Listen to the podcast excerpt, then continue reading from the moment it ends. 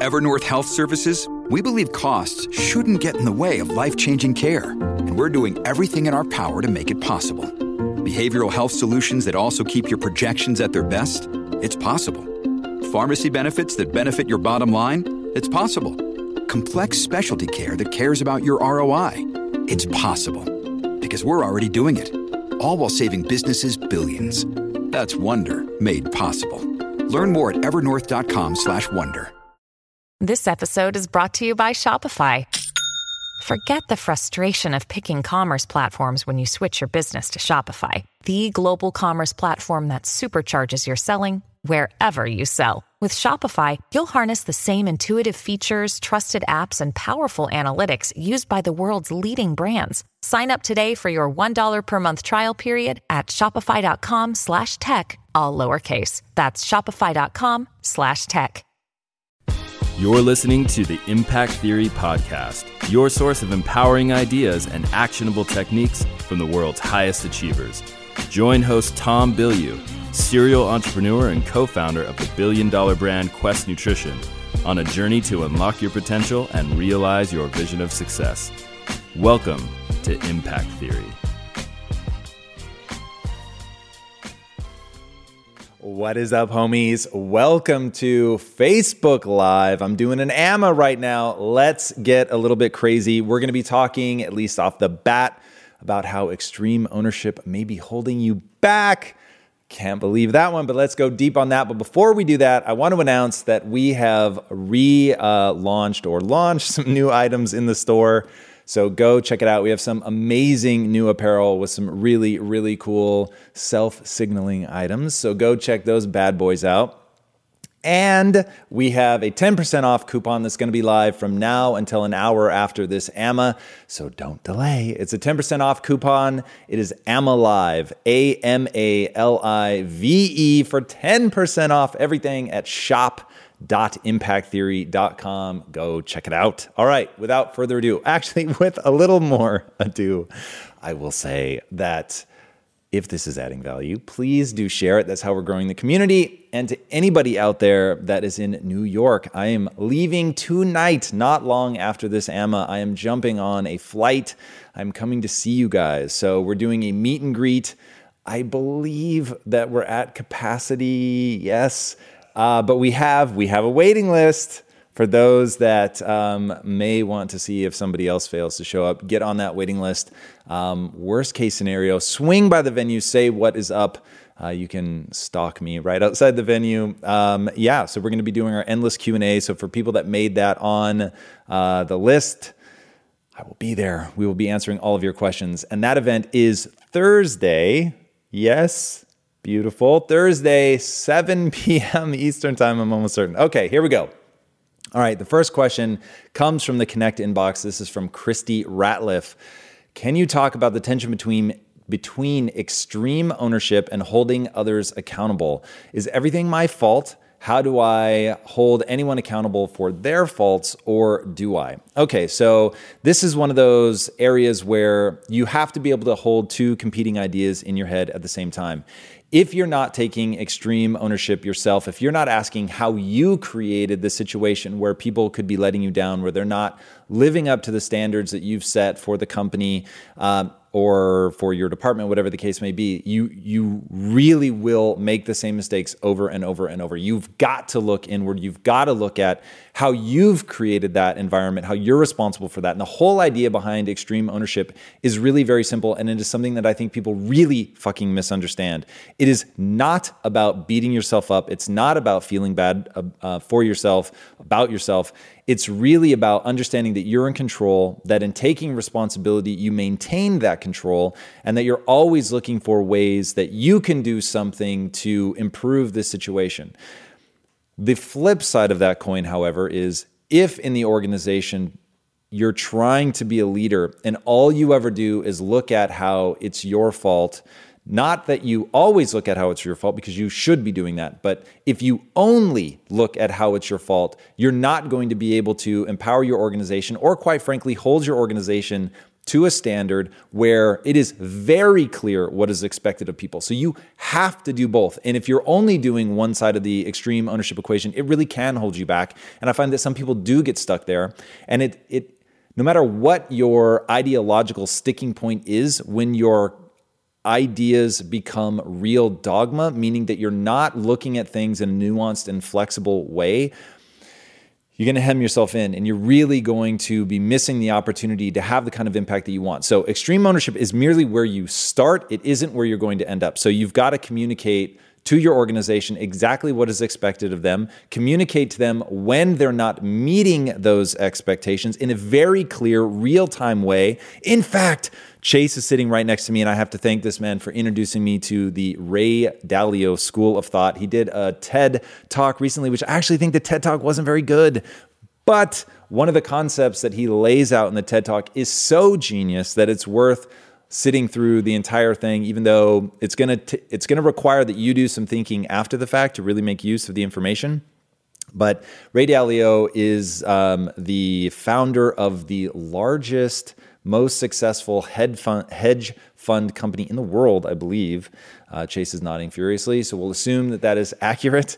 Um, and they've created a piece of software in their company that was designed to solve a problem that he had, which was he thought he was very smart, but he knew that he was very wrong with a distressing frequency. So he wanted to make sure that he facilitated people in his companies speaking up so that truly it was a meritocracy, meaning that the best idea was always finding its way to the forefront and that it wasn't just his idea because he owned the company, um, that as soon as he presented that idea that it would crush other people down um, or that people would be intimidated and afraid to speak up. So he created this software that allowed people in real time, non anonymously. So, man, your name was tagged all over your comments. So, non anonymously, you were going to speak up and say what you thought about every person's performance in the room in real time. And everybody was doing it to everybody. And you could, at the end of the meeting, see where everybody was ranking everybody else man, you want to talk about something that I was thrilled at the notion. So I've already asked my team to give me the most aggressive feedback ever publicly. Like, I want to know what people think, even when it's harsh. And I am very happy. In fact, I would prefer it to be given publicly. And the reason that I would prefer that feedback to be given publicly, and this is a secret, don't tell anyone, I believe that's how people should be. I believe everybody should want public feedback, and that is very much not where most people reside. But I think that part of the reason that I've gotten where I've gotten, like you have to remember, I started as a fucking copywriter. I did not start as the owner of the company. I did not found a company. 15 years ago, I was hired as a copywriter, and I turned that into an entrepreneurial journey by always trying to be real with myself about where I was, about the level of value that I was delivering, about my need to outwork everybody, learn more than anybody else, to really push my skill set, and to always be judging myself not by my intentions, but rather solely by my results. So that meant that I couldn't hide from feedback. That meant that I needed to know when I was fucking up. I needed people to tell me. And one of the things that I realized my um, skill set was serving me very, very well was my ability to self soothe. Now, according to Ray Dalio, meaning if somebody upset me, if they gave me feedback that really fucking sucked and it made me think less about myself or whatever, the emotional consequence of that, that I could rapidly get myself to a calm, centered, creative standpoint, re engage. And my goal began to could I keep that from even crossing my face? I couldn't stop it from hurting, stinging, whatever. It always sucks to hear you suck. So I knew that was going to be a reality. But how fast could I get myself back to where I could hear that feedback, I could usefully respond to that. So that's why I've asked my team to give me that feedback and to give it to me publicly. I also want to set the stage as a leader. I believe that we should all show people by example how they should take criticism, even when it is brutally harsh and the way that we should be doing that. And by the way, I, am not saying you should try to give your feedback in a harsh manner. I just want people to know, even if that is your feedback, even that is okay. Even that trumps silence. I would rather somebody be a dick to me, not that I think it's good or smart or wise or even effective, but I would rather that than silence because silence is how shit gets super fucking weird. And then people start bitching behind other people's backs. And it's not even always about the boss, it's just about everybody. People bitch. That's what humans do. They gossip. It's a thing. Like, even just looking into the research, gossip is a thing, but it is not productive. So I think Ray Dalio's situation is the fantasy land. I don't know how many organizations it will actually work in. I just don't know. Um, he says that 30% of the population simply can't handle it. They're incredibly bright, they're um, potentially very powerful people, but they just can't deal with his system, and, and so they don't last um, at his company. Uh, but I was moved beyond measure by that. So to me, that's that balance of extreme ownership and yet making sure people know exactly what you think and feel about their performance in real time, making sure that they have the information to adjust their behaviors, to adjust what they're doing in the organization, but they have to do the fucking hard work of dealing with that. And I think that's entirely on them. So remember, extreme ownership is is something you have to do and it's something that everyone else in your organization has to do and I will tell you right now this goes out to everyone at Impact Theory if you're not doing that if you're not taking extreme ownership you're not upholding your end of the bargain all right. Next question is from Daniel Bro. Our man, Daniel Bro, you can always count on this guy for engagement in the community. Awesome questions. Thank you, man. Facebook is where he's coming from to us today. I really struggle with what I think people are thinking of me. It's hard not to care, but something I need to toughen up and be me. What ways would you start putting this into action? This is a great follow up question, which I will assume, Chase, you've done intentionally. So, this whole concept of self soothing, of being the one to do the hard work, is, is exactly what you need to do. And and Daniel, I can see in the question, you know what you need to do. This is really about working on it. It's about believing that it's the right thing to do. It's about believing that this skill set is incredibly, incredibly important for everyone to develop. And that is the ability to recenter yourself insanely rapidly and to recognize that when your ego is getting in the way, it's because you're building your self esteem around being right, being good, being powerful, being smart, like whatever words you use around I'm cool and that's what I value myself for, you need to switch that to I am capable of becoming cool. And what makes me amazing is my willingness to stare nakedly at my flaws and really adjust my behavior based on that and recognize that I can get good at anything that I decide to allocate my time and energy to. So if something stings and I believe that this is something that I need to get good at in order to achieve my goals, then I will get good at that. Now, that was a huge release valve for me. And I really want people to think about that. Like, if you are not valuing yourself about who you are, but instead your willingness to become someone that you're proud of, right? The willingness to become someone that you're proud of, to put a sincere effort into that, that is the thing that you pride yourself on. Okay? Not that you are already becoming that person, that you're willing to sincerely pour yourself into becoming that person. When that's where your area of pride lies around, now you become the learner. You're focused on getting better. You're focused on putting your energy into something. You're focused on not being dogmatic, to lowering your defenses, to hearing criticism, to recognizing where you're not good. And then, like, get stoked in that moment that, holy shit, this guy just slapped me about my head, neck, and chest, told me that I'm bad at something. And instead of getting emotional about it instead of rejecting them or pushing back on them or coming to some understanding that they're an asshole, that they're the dumb one, that they don't understand my value, that instead of doing that, you say, That's awesome. They've just pointed out a weakness in my game. I've gotten this far in my life being bad at that thing. I am so insanely grateful to them to present me with that information regardless of the form in which it comes. So, even if it comes in the form of an attack, what I feel good about, my very pride is built around that I will hear that. And if I believe that they're right, because they're not always going to be right, or they're not always going to be right about what moves me towards my goals, but if they're right and heeding their advice and gaining this new skill would move me towards my goals, I'm going to do that. And I am so proud of that that I don't get defensive. That's how you feel good about yourself. That's how you become anti fragile. Everybody needs pride, but Daniel and everybody else, you've got to do that work. That is a daily thing for me. That is my obsession. And that's why I remember, like, but when I first started becoming successful, like I was really gaining momentum, I was getting better as an entrepreneur. That was like that first realization of, whoa, the skill set I'm building is so weird and so like hard to describe to people. But the thing that I think I'm really good at, and this this is the thing that I think really propelled me forward was I could self-soothe faster than anybody else. All right, next question. This is from Aaron Lohman Jack on Facebook. How do you surround yourself with people who have the results you want? What do you say to them? How can I give them my expertise? People often throw me curveballs at the end of a question. Okay, so how do you surround yourself with people who have the results you want? So first and foremost, you're living in the social era. This is the most magical thing about social media is you can surround yourself with their ideology even if you can't surround yourself physically. So get their books, follow them on social media, engage with them on social media reach out to them. There might be a hundred, a thousand people that think in a way that would be incredibly useful. Go back, please, just because I have a second part to that question.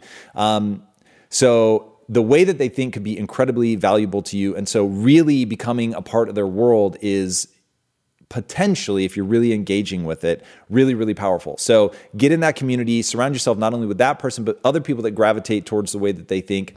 And then if there's a hundred or a thousand people that think in a way that would be empowering to you, like write to them all and literally just spend an hour, the first hour of your day, writing to people like this in the DM, in their comments, finding whatever it is that they think is valuable, delivering on that value. Like for me, you guys submitting these questions is incredibly meaningful. And if you were really paying attention, you saw, and I didn't even think about it. When I see Daniel Bro's name come across, he goes to my live events. He literally, he lives in the UK. He's come here to the US. He's engaged with me in the US, in the UK, comes to like every event. He submits questions, all things that I've said. These are the things that are meaningful to me. These are the things that I want. If you you want to deliver value, share my content and engage. Like I am over the top about how often I ask people to do that. So the people that do that, like a lot, those people are all over my radar. So to the second part, what do you say to them? Uh, and how do you give them your expertise? Expertise is probably the wrong word. If you had said, What do I say to them and how do I deliver value, which is actually what you want to do, um, that's a way. So, following some of the, the people in this community that have just done an amazing job of heeding my call to share the content, to engage with the content, just insanely, insanely meaningful. Um, and by the way, and I, am going to do this now, even though it is far too late because I need to train myself, uh, and you guys can watch how, how I do things.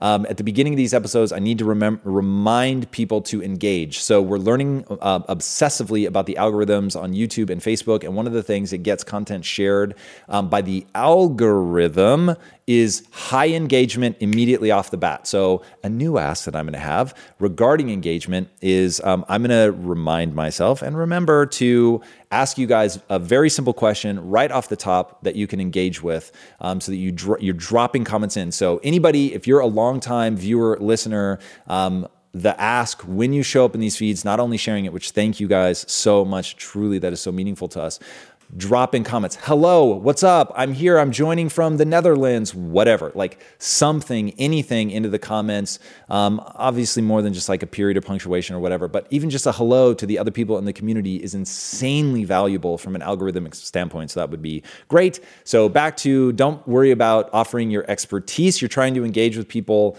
um, that are a step or two farther ahead down the journey than you, so more than your expertise, um, be delivering value. Now, if you have unique expertise that they are in need of, then that's also a grand slam. Like, hey, any designers out there, um, we are hungry for designs, and you can find out more about what designs exactly we're looking for. Uh, and we finally, I'm not sure if Casey's here yet, but we finally got all the contract contractual stuff that we need for you guys to submit designs, t-shirt designs, whatever the case may be, um, so that we can make sure that you also participate in that financially. So we've got all that squared away. All right, next question. This comes from Meteor, YouTube. Is it possible you can lower your shipping rates on your store, Tom? Smiley face question mark. Uh, it's expensive for people outside the US. Okay, so here's the truth. Yes, we could lower the cost of shipping, but we would do that by making the item more expensive. So, shipping for us is not a profit center. So, we are literally just passing on the cost, and everybody has to decide exactly what they want to do. Do you tack on the amount to the um, item? So, if the item is normally $21, and let's say that the average shipping is $7, suddenly the item becomes $28. And some people psychologically prefer that. They just want to know, all in, that's what I'm going to pay out the door. And other people are like, they're so turned off by a high number, they would rather the pain be metered out over This is the cost for the shirt. Oh, okay, got it. Oh, they're shipping. Okay, no worries.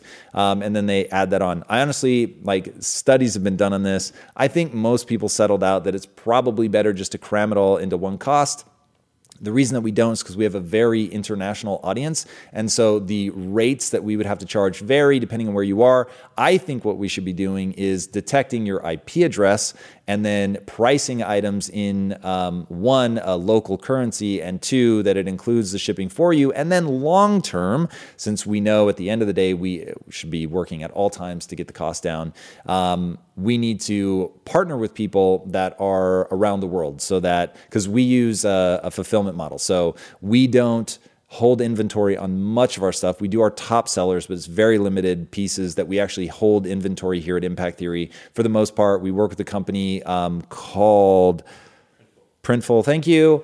Um, and Printful, when you order it, it's made and shipped. So we don't have inventory risk, which is a huge part of our business model, uh, but it comes at the cost of higher, or I should say, lower margins. And then right now, anyway, we only have a partner here in the US. So shipping worldwide is expensive. All right. Question from Daniel Breeze uh, on Facebook. Daniel Breeze is also somebody that engages highly with our content. Daniel, thank you so much, man.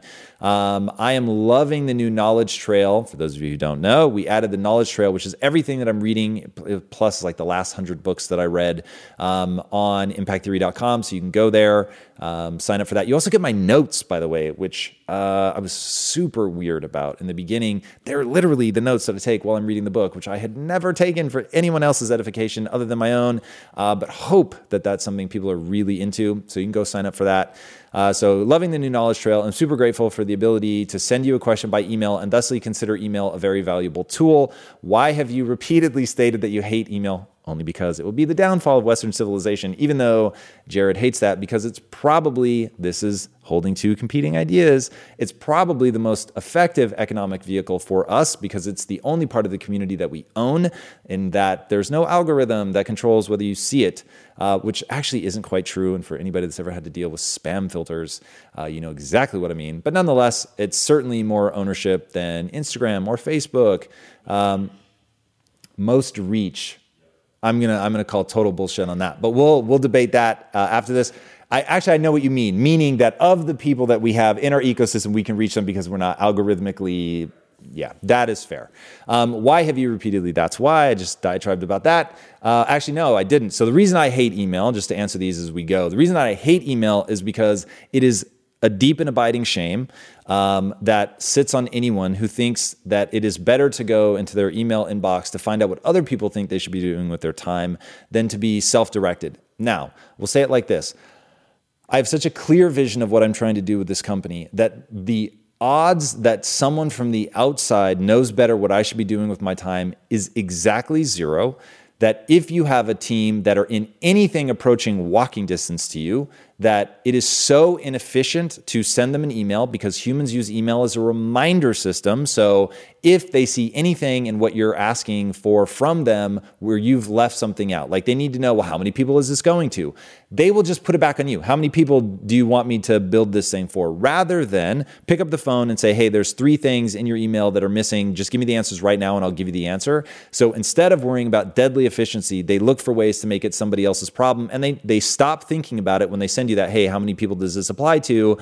knowing that you'll respond. And so that when it comes back into their email box, they'll think about it again rather than saying, here are the 10 things that are important to my role, what I need to do for the company. And I'm just going to work my way down this list and I'm going to be proactive. I'm going to get things moving and I'm going to take the most efficient form of communication, which email is probably the least efficient form of communication. First is face to face, second is phone, um, third is probably text, and then a giant chasm of a gap, and then email. Um, so that's why I hate it. Um, and I could go way deeper on that because that was actually a little bit of a clumsy explanation. But the way that people use email is just it is death to efficiency. Um, your next part, I know you don't like that people open it and simply react. Exactly. Uh, since it is just a tool, the way we use it is a choice. Truth, just like social media. Very true. Uh, do you think you would move the company away from email considering your thoughts on it? Um, I think that there are two competing ideas. So the reality is that people email us and there is a certain amount of that that is useful. So for instance, as anti email as I am, my assistant combs through my emails and makes sure that I'm not missing any major awesome um, opportunities. The reason that I don't do it for myself is it is inevitable. Something will catch your eye. It will be intriguing. People literally craft the headlines of the email to get you to click, which works even on me, even though I am a wash and shame every time I do it. But you'll click in, you'll see what it's about. It triggers a whole cascade of thoughts, which then occupy your mind anywhere from a minute to an hour, who knows? And so you go off on these crazy tangents. Um, so I don't think it's possible to remove it, but it drives me crazy. When I hear that people here, keep in mind, we all work in one house. So when I hear that people in the company are emailing each other, I want to chew through something. Uh, it's crazy to me they're never more than like 15 steps away. It's madness. Uh, so, yeah, that's my thoughts on that. Okay, next one is from Karen Black, Facebook. What would you say when dealing with clients when an industry is changing? How would you manage your client expectations? Hmm, I'm not entirely sure what you mean by this. So, I so there, there are several ways to read this. So one, anytime you're talking about where an industry is rapidly changing, I would say that um, Jay Samit has way better answers than I'm ever going to give you. Read the book Disrupt You, but in the book, he does not talk about managing people's expectations. He talks about capitalizing on that disruption, which is where I'd want you to focus your energy. But I can read between the lines, and I'm getting that your clients expect something that is absolutely outrageous and is not in any way, shape, or form touching reality. And there is a certain amount of getting them to understand exactly what your process is and what they should expect. But hiding in my answer is the belief that the only path to um, sustaining your business is to set the bar ridiculously high and then surpass all expectations. So I don't think that going in and managing your um, clients' expectations down and getting the bar below what you know you can deliver and then delivering more than that and being like, wow, see what I did? Um, that won't win. Like in the long term, you're going to lose because the only way for someone to win long term, to really dazzle people and to become one of the greats in your industry, which is how you're going to get more business and scale and all of that, is to do something that is truly extraordinary. So I would say rather than wasting an ounce of energy talking people's expectations down, you should spend all of your time and energy getting so good that they will be dazzled no matter how ridiculous their expectations. And yeah, so that is certainly what I try to train my team to do.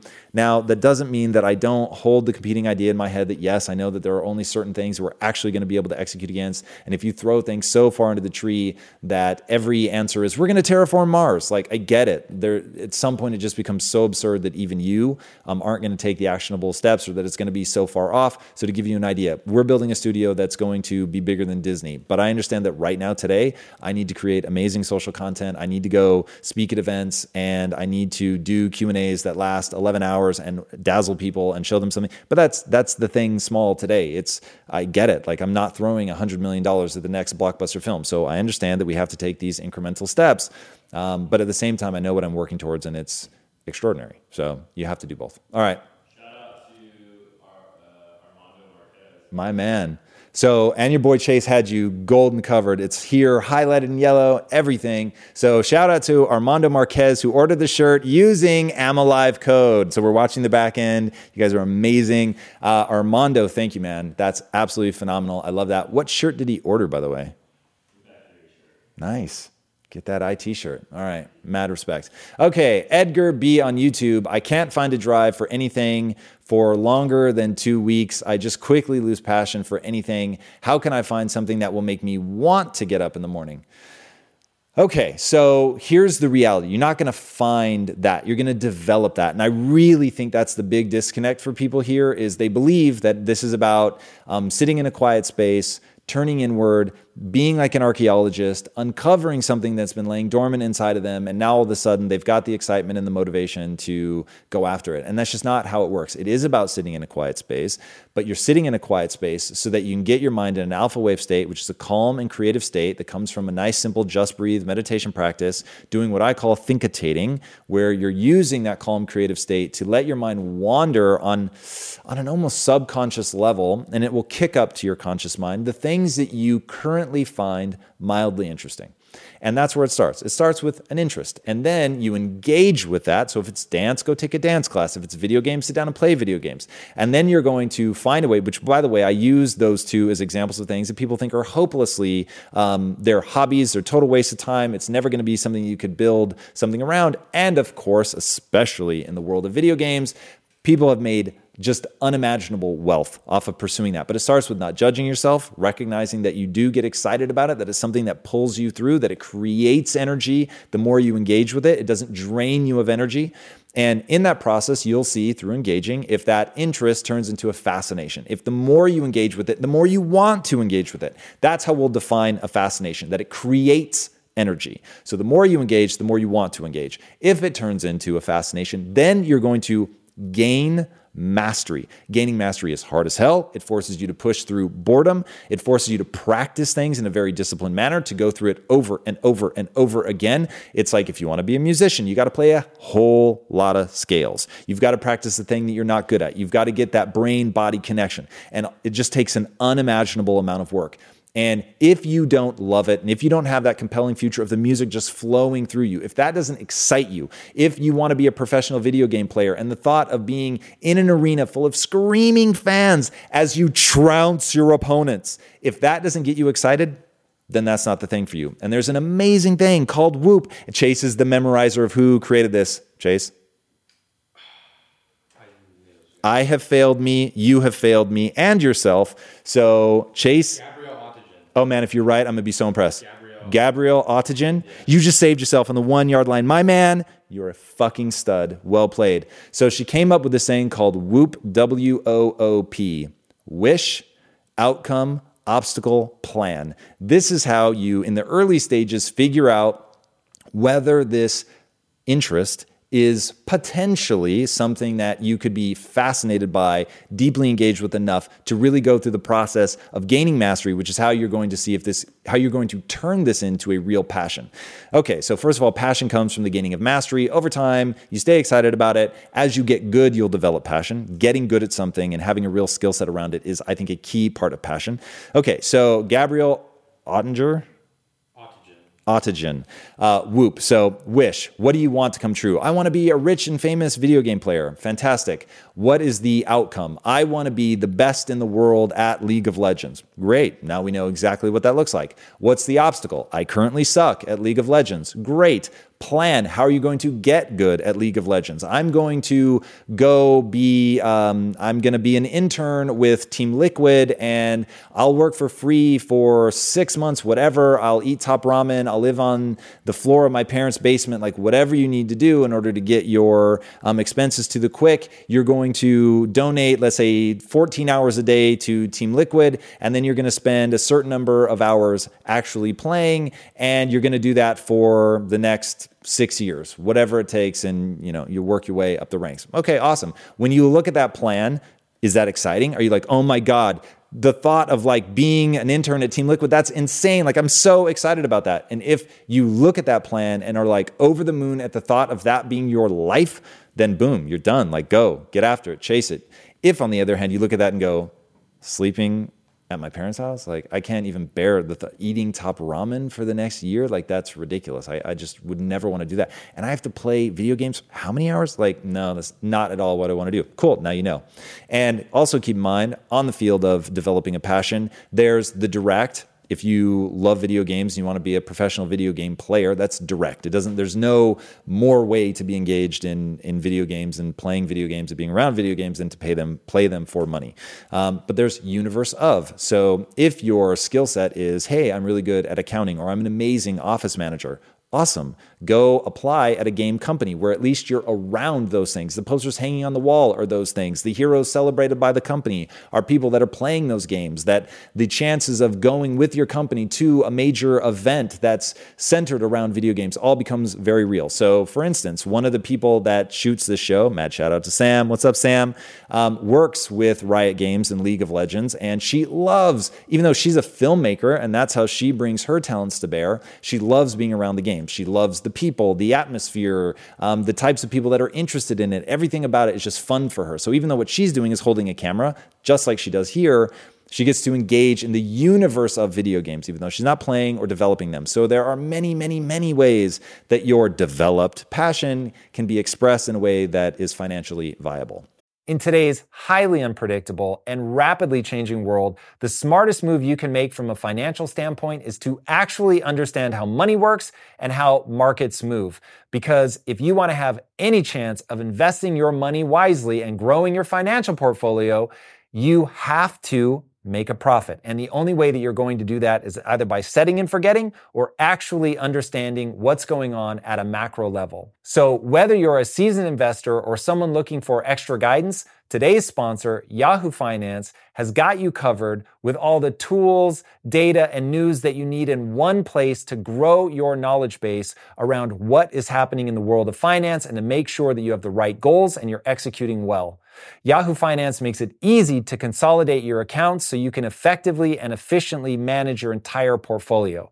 Personally, I love how straightforward their platform is to use. It is very simple to get the information that I need, and Impact Theory's own chief financial officer is exactly the same, spending time helping me frame exactly what is going on from a global perspective so that I'm making the smartest decisions that I can. I definitely recommend that you check out Yahoo Finance for comprehensive financial news and analysis.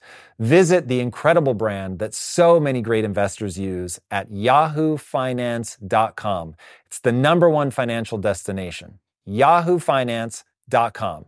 Once again, guys, head there now, yahoofinance.com. If getting your hands dirty and taking good care of your car or cars is a passion of yours, then eBay Motors is here for the ride. Because I'm sure you remember when you first saw the potential in that beauty. And then through some elbow grease, fresh installs, and a whole lot of love, you transformed 100,000 miles and a body full of rust into a drive that's all your own. With over 122 million parts for your number one ride or die, you can make sure your ride stays running smoothly with eBay Motors. Brake kits, LED headlights, exhaust kits, turbochargers, bumpers, whatever your baby needs, eBay Motors has it. And with eBay guaranteed fit, it's guaranteed to fit your ride the first time, every time, or your money back. Plus, at these prices, you're burning rubber, not cash. Keep your ride or die alive at ebaymotors.com. Eligible items only, exclusions apply.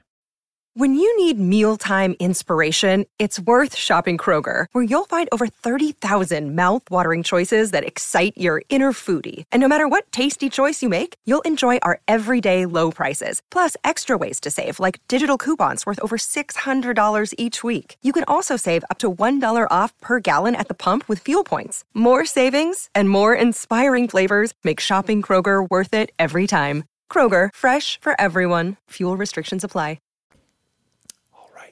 And on that, I think I've earned a bit of a tasty beverage here. So we're going to have a swill.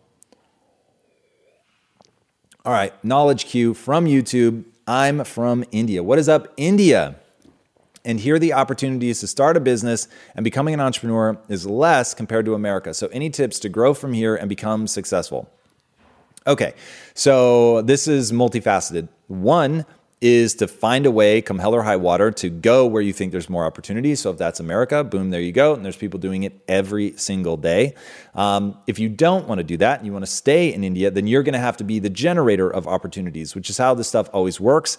Scale becomes the concern. So if you think, you know, with in fact, I'm going to be recording an impact quotes on this today, thanks to Chase. So you're getting a lot of love today. You're crushing it. Um, Chase sends me quotes that I can use for impact quotes. He's one of the only people I've put this request out, which, by the way, I don't know that I've ever put it out to the entire community. If you guys ever come across really powerful quotes, um, please send them to connect at impacttheory.com. Put impact quote or quotes, either way, in the subject line. Chase will keep an eye out for them. He will be the great aggregator of quotes things that are really powerful that you want to see me incorporate into an impact quote. If you're not already watching those, by the way, um, I love those things. They are fun to do. Watch them. I have to record three today and I need quotes. Um, so, one of the quotes is around start where you are. So, whatever you have access to right now, start with that and don't. So, these are the two quotes that, which is a quote from Arthur Ashe, it's much more eloquent than that. I don't have it memorized. And then the other one is, um, John Wooden, and basically paraphrasing again, don't let what you can can't do get in the way of what you can do. So, sure, there are all kinds of limitations. I'm sure that you're facing. All of us face those. Don't let that get in the way of what you are good at and where you can start. And so, what is that thing? Like, what could you do right now that's going to create opportunity? And remember, people are always going to get behind people that can create opportunities. If you can make money for somebody, they're going to support you, they're going to facilitate that because you can always trust people to be selfish.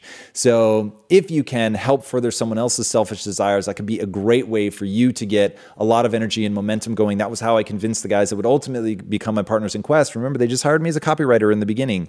So, I had to show them that I could feed feed their selfish desires to build this company, that I could be a very meaningful contributor to that. And so in that process, they just kept moving me up, promoting me, promoting me because I was feeding into what they were trying to create for themselves. So that's always a way to start generating opportunities. Also, you have so much connection now over the internet to find people, other people in India or elsewhere that are trying to create opportunities. You could team up with them. You can learn from other people what they've done. How have other people in other countries where there aren't the kinds of opportunities that there are in America, but they've done amazing things, what did they do? And so following their path, um, find those people, identify them now, follow. Um, accounts socially that use relevant hashtags. Don't just get caught up in the motivational stuff. Like, for instance, I don't think. I like to think my Instagram account is pretty damn useful because I try to give you more than just the trite shit. But at the end of the day, like I've only got so much room. But coming here where you can ask a question and get really specific answers, um, so, something like that, finding people that are giving you those specific how to's, the really actionable stuff, um, that'll be really, really beneficial. So create that path model it after somebody else that's done something similar to what you want to do. All right, Roman Hop, YouTube. Hi, Tom. Quick question Is the meetup tomorrow in New York City still going to happen? Hell yes. So in New York, I leave tonight. I'm taking the red eye and then we'll be rocking it uh, there, 7 p.m. Check my Facebook page for the event details. We have nailed down the location. You can find that. So go to my Facebook page, facebook.com forward slash Tom Bilyeu uh, and you can get the details on that. But 100%, barring my airplane falling from the sky in a fiery ball of death, we will be doing that tomorrow. All right, Mark Weeks, YouTube. Do you plan to scale your business of personal branding, meaning to train others to do what you were doing as far as answering questions or mentoring others? No, but I'll answer any and every question that you have just because that's not part of my business model. Um, but I'll answer any questions that you have. So if you have specific questions, Mark, uh, go ahead and submit those. I will tell you anything and everything. We have exactly zero secrets. Uh, we are trying to help people. That's that actually uh, is only partly true. I time sometimes when I give information, so there are certain things that I will hold back for whatever reason.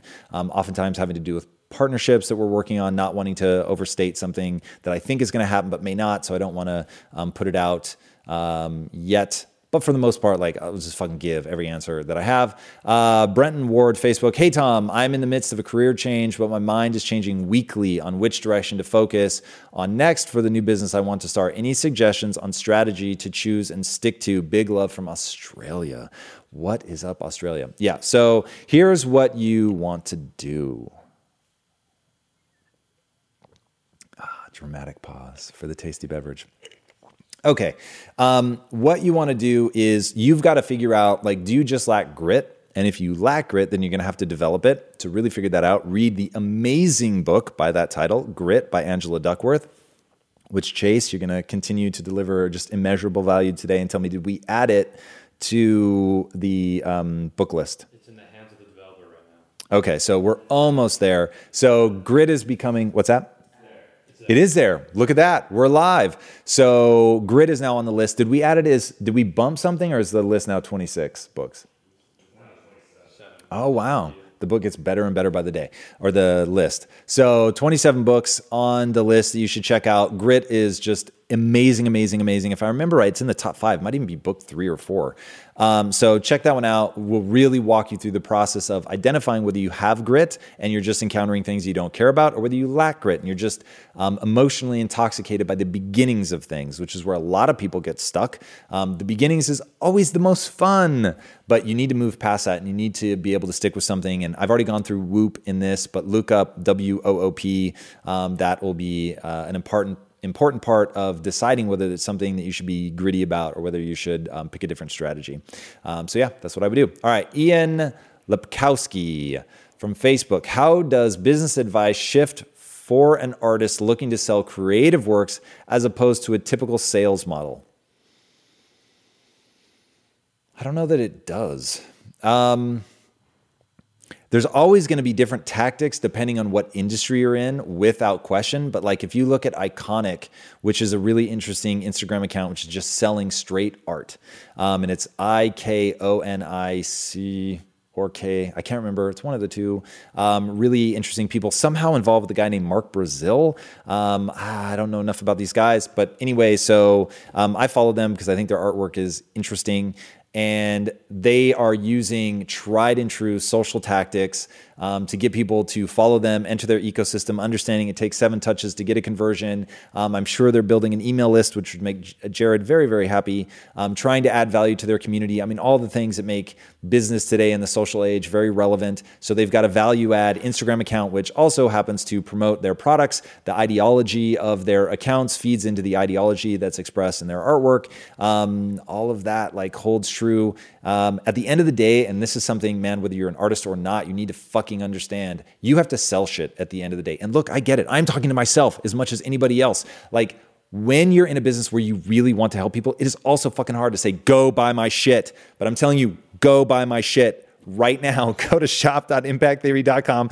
and buy some shit. Like at the end of the day, that is, we are selling shit. That is how this works. You have to be able to become a self sustaining economic vehicle. Otherwise, at the end of this, I will stop doing it because it is a cash hemorrhage. You have to get to the point where people are, they would much rather have the thing that you're selling than they would their money.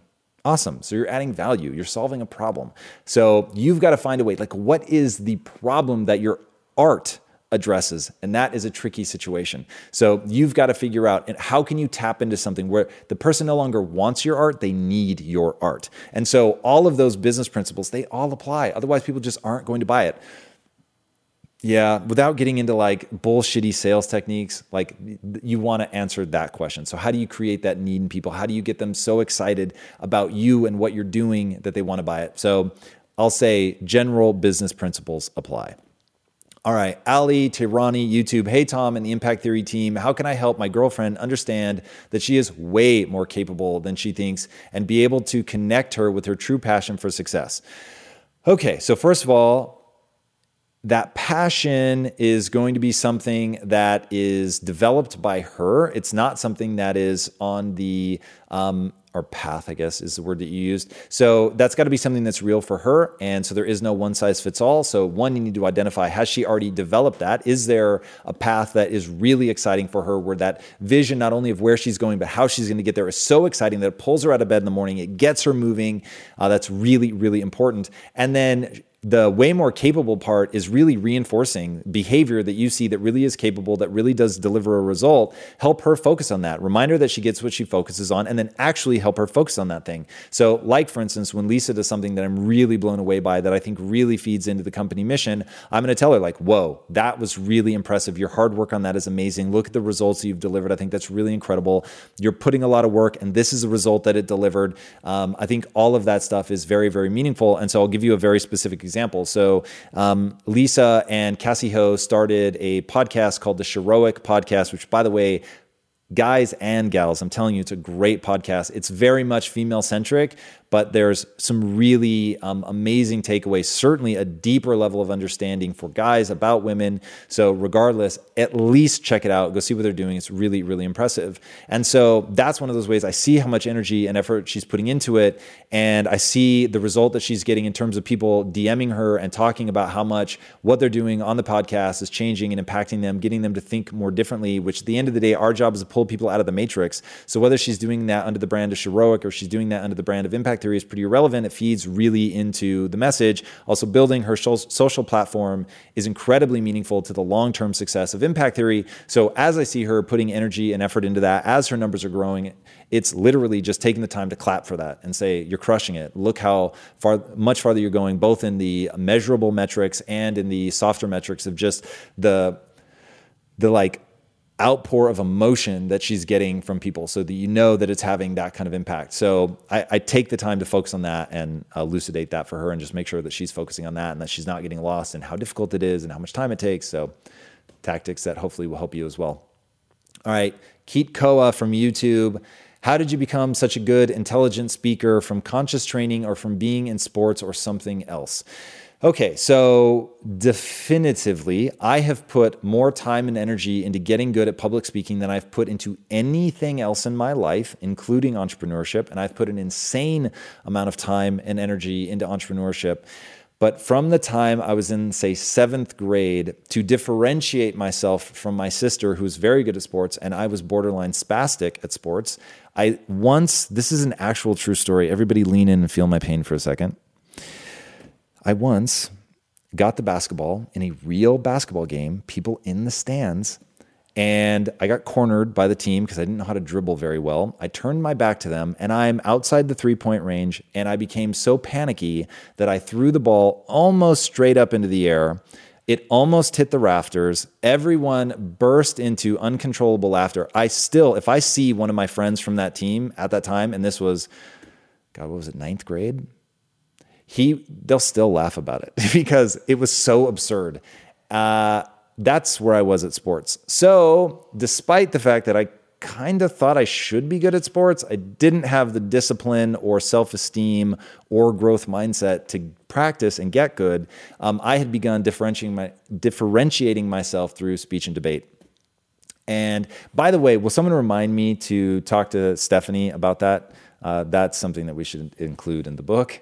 Uh, so yeah, um, that was embarrassing. But I I began practicing getting good at speech and debate. And so um, by the time I was in high school, I was every day at my lunch table. So this wasn't like I was up on stage, but I wanted to get good at comedy. I thought my future was as a stand up comic. So I would sit at the lunch table, and for the hour that we were at lunch, I would try to make people laugh. And my metric every day was there's this one kid um, that really, really laughed hard. And my goal was to get him to spit something through his nose. So whether that was milk or soda or whatever, like I knew it was a good day if I could get him laughing so hard that he couldn't even finish his drink. Um, that was always a goal. And so I did that for four years. So for four years, Monday through Friday, for an hour a day, I was practicing stand up comedy, which is inevitable, uh, inevitably practicing being eloquent, not having unintentional breaks in your speech, not using a lot of ums and ahs. And then also, if there was any speaking things that the school was hosting or national competitions, I would do all of that. I was on the speech and debate team. Uh, I just practiced, practice, practice, like relentlessly. And I put just a ridiculous number of hours into doing that.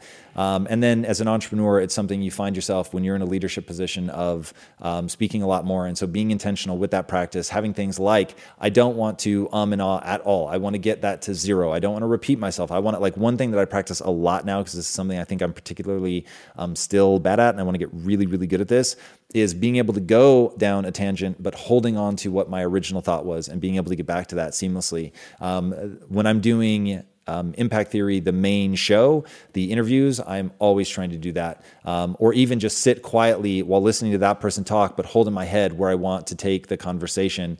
Um, very, very important. And I, am practicing that very consciously. So, whatever you're trying to do, at the end of the day, it comes down to practice. All right, Corin Davis, who's an amazing contributor to this community, YouTube. Um, can you talk a little bit about habit loops, what they are, and how we can best utilize them? So, the, the um, important part about a habit loop is the loop part. So any loop needs a trigger. There's several good books on this. Um, Nir Eyal has written a great book, and uh, I'm going to forget. I, I think Nir's is called. Can't believe I'm blanking on the title of his. So I forget. It's Nir Eyal is the author. He wrote a book on habits. I'm, I'm forgetting the title of it. And then um, there's another one on the list called Habits, which I think is by Norman something. God, I'm really blanking on names today. It's terrible.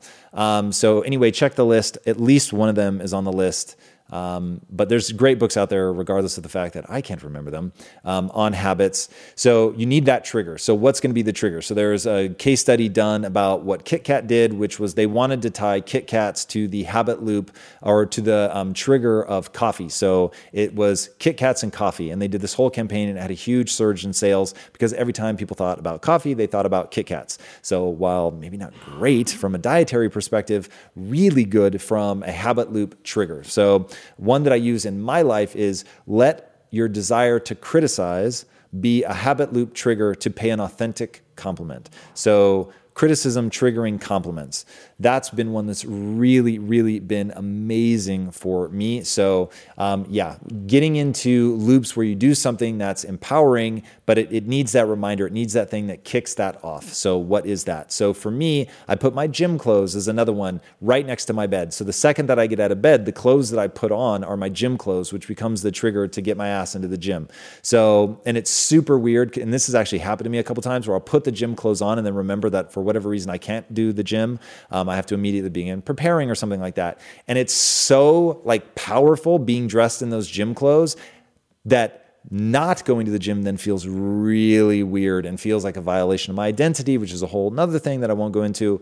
Um, but everything that I've accomplished in my life is the result of identities, habits, and routines. So, identity, habits, and routines. So, all right, Radha Siva. Hi, Tom. Uh, so happy to see you again. You as well. Can you share with us step by step to how to build an identity? Are you doing this on purpose? No. Really? That's purely accident? Yeah. Wow, that's amazing. Okay, so awesome follow up question. The way that I build identity goes like this I use one, I need to identify what is my goal? What am I trying to accomplish? And by the way, while manipulating your identity, changing your identity is very simple, it takes a lot of effort, it takes a lot of consistency. And to to fail to live up to the new identity that you're building for yourself is really detrimental. So you to yourself, to your opinion of yourself. So you need to be very careful what promises you make yourself. You need to be very careful about what you decide you're going to change your identity to. So I first identify my goal and then I work backwards to achieve that goal. What kind of person would I need to become? And then when I identify something that I really believe in and I'm really prepared to see through to the end, I'll say, I'm the type of person that.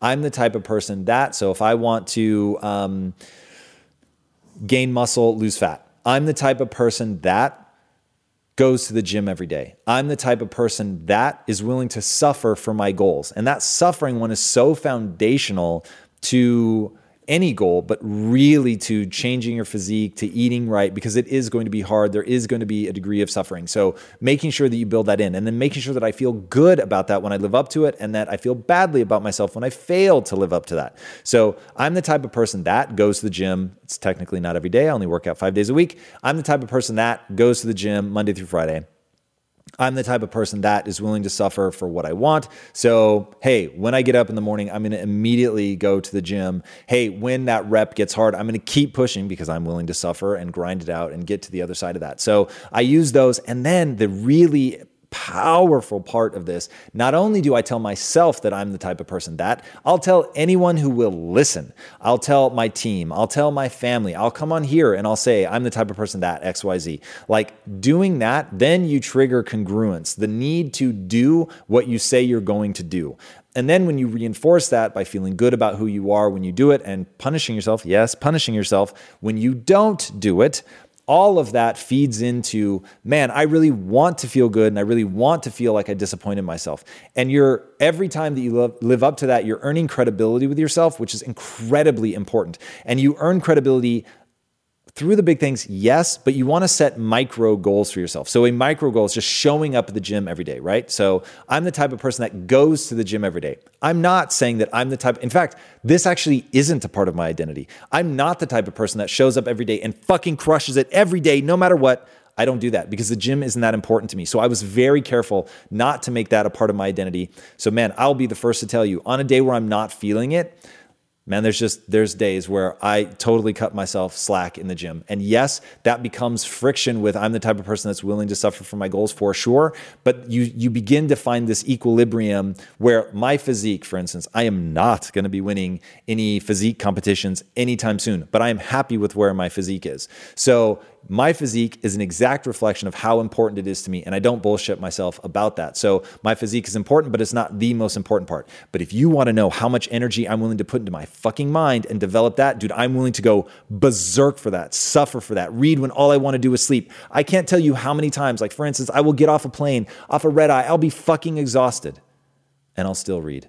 And I'll take notes and I'll force myself to focus because that's how important it is to develop my mind. So the weight on me from myself to develop my knowledge, to develop my mind is unending. And I tie in my obligation to my team, to building the studio. All of that is wrapped in this ball, which is why I say during the week, if I'm awake, I'm either working or working out. And every little nick in that is I feel it because it is so important to me for that to be true, for me to be putting that kind of time and energy into doing something. Okay, I could clearly keep going on that all day, but we'll stop there. That's a little glimpse into the emotions that I work up around it, all of it. Uh, Deanna Dukova, Facebook. How can I be sure that uh, the goals that we have chosen correspond to our personality and would allow us to fulfill our potential to the max? How can I be sure that the goals that we have chosen? Um, so it's interesting. So this comes down to whether people think that there's an intrinsic personality or whether you think that you can develop that you can actually develop something that will turn into excitement because you've chosen to be excited about that. I think that we all have predilections. I think there are certain things that we're definitively wired for, but just look how different people are from culture to culture in terms of the specific ways that things express themselves. There are clearly things that we as a species share, for sure. So we can take those for granted that they are hardwired but the specific ways that we express ourselves from culture to culture. And I, I say that very specifically because it's different than what people would call personality type to personality type. I think that there, there actually are personality types. I think some of it's hardwired. I think some of it is what you decide is going to be true about you over time. Um, but at the end of the day, going back to something we were talking about earlier, what are those things that create energy for you versus take energy away from you. If it creates energy for you, regardless of whether that's something that you've fanned those flames over time to really give a shit about, like for instance, I will tell you, I, I believe that I'm unrecognizable from when I was a teenager to now. When I was a teenager, I was goofy. I wore size, I was a size 36 waist. I, I wore size 54 pants because I thought it was fucking hilarious.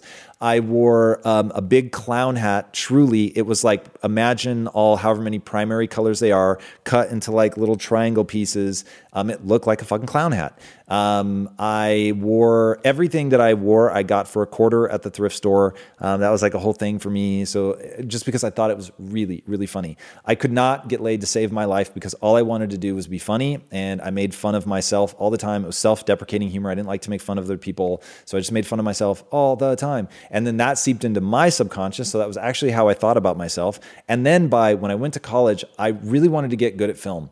And I I thought this is going to be that thing that like is going to be the the passion of my life and I want to take myself more seriously. And so I literally changed the things that I was excited by. So it was no longer like I, I don't get excited about the thought of sitting at a lunch table anymore and making everybody laugh. That's not exciting to me. So what excites me is the thought of pulling somebody out of the matrix. So that like what used to excite me and what would have pulled me through the day when I was 16 is very different than what's exciting to me now and what pulls me through the day now. So those were decisions, but at the end of the day the things that I try to make my life about are the things that are exciting and pull me through. So that that's how you should be looking at the goals that you've set for yourself. Like, do they create energy in your life or do they rob you of energy? All right, so we're here at the tail end of this bad boy. So before I go, I want to remind everybody that we're having a special right now. It is only good for one hour one minute and about 30 seconds. And that is use the code AMA Live. That's A M A L I V E to get 10% off. We have a bunch of new items in the store. So go check out our store, store at shop.impacttheory.com. Uh, we are busting ass. And my boy, Will Vu, Will Vu, who just turned 19 yesterday, uh, he has been spearheading the effort to create new and amazing clothes. And then Lindsay, Lindsay, who's done the photography. The photography's live, right?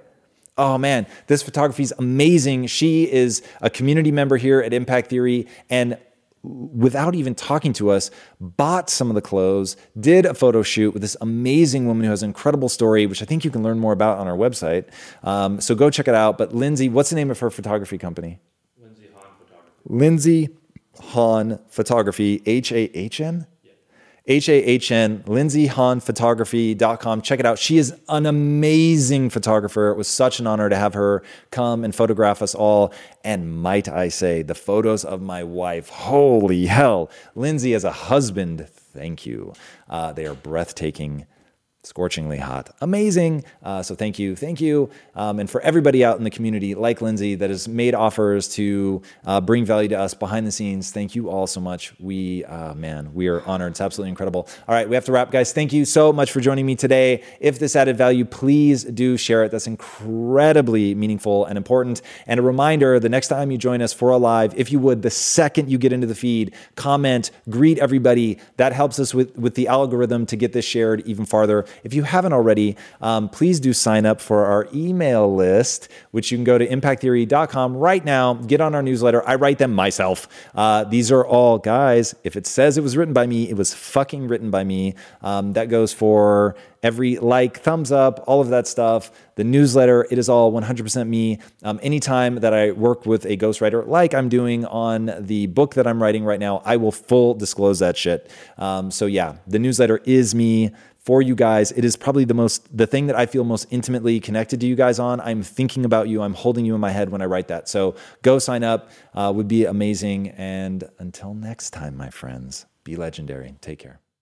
Hey everybody, thank you so much for listening. And if this content is delivering value to you, please go to iTunes, go to Stitcher, rate and review us. That helps us build this community. And that is what we are all about right now building this community as big as we can to help as many people as we can, deliver as much value as possible. And you guys rating and reviewing really helps with that. All right, guys, thank you again so much. And until next time, my friends, be legendary. Take care.